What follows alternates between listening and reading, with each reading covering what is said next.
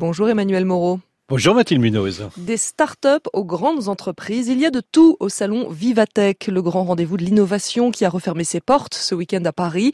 Vous Emmanuel, ce qui vous intéresse, ce sont plutôt les petits acteurs du secteur et même les tout petits qui ne manquent pas d'idées. Et oui, c'est l'un de ces tout petits que je souhaite vous présenter ce matin Mathilde. Ils sont cinq, cinq étudiants en troisième année de l'école d'ingénieurs Les Sylves, à la Défense.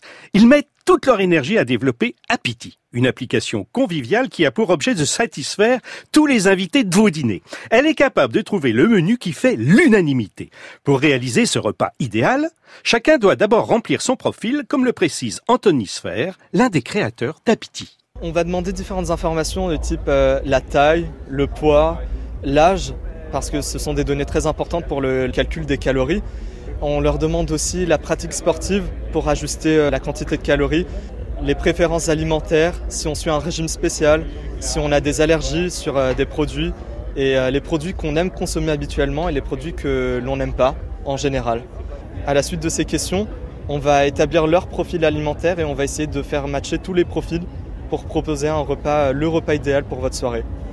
Alors si quelqu'un euh, aime le poulet par exemple, un autre dit moi j'aime pas les champignons et le troisième dit euh, je préfère les tomates, qu'est-ce qu'elle va nous sortir votre application?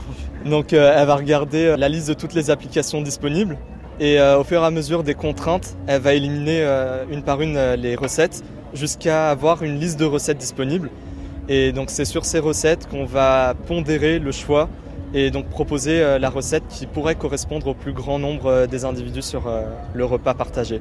Donc les repas sont adaptés au goût de chacun, mais ils sont réalisés aussi en quantité suffisante, ce qui évite de gaspiller. Et oui, et puis cela évite aussi Mathilde de se prendre la tête à chercher une recette.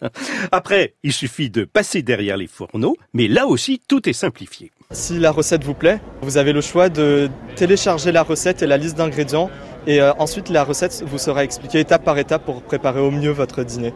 Quel type de réaction vous avez rencontré euh, puisque vous êtes en période de test Donc euh, en fait, on a eu beaucoup de réactions positives à la suite de ce salon.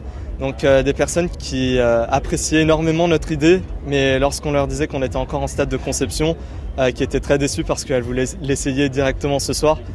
On a remarqué que c'était aussi beaucoup de couples, beaucoup de familles, parce que par exemple le mari est trop sportif par exemple, et euh, avait un régime très strict. Et euh, la femme a un régime moins strict, euh, elle se permet plus de choses, mais est obligée de s'adapter au régime de son mari parce qu'ils doivent préparer la cuisine ensemble, les repas ensemble.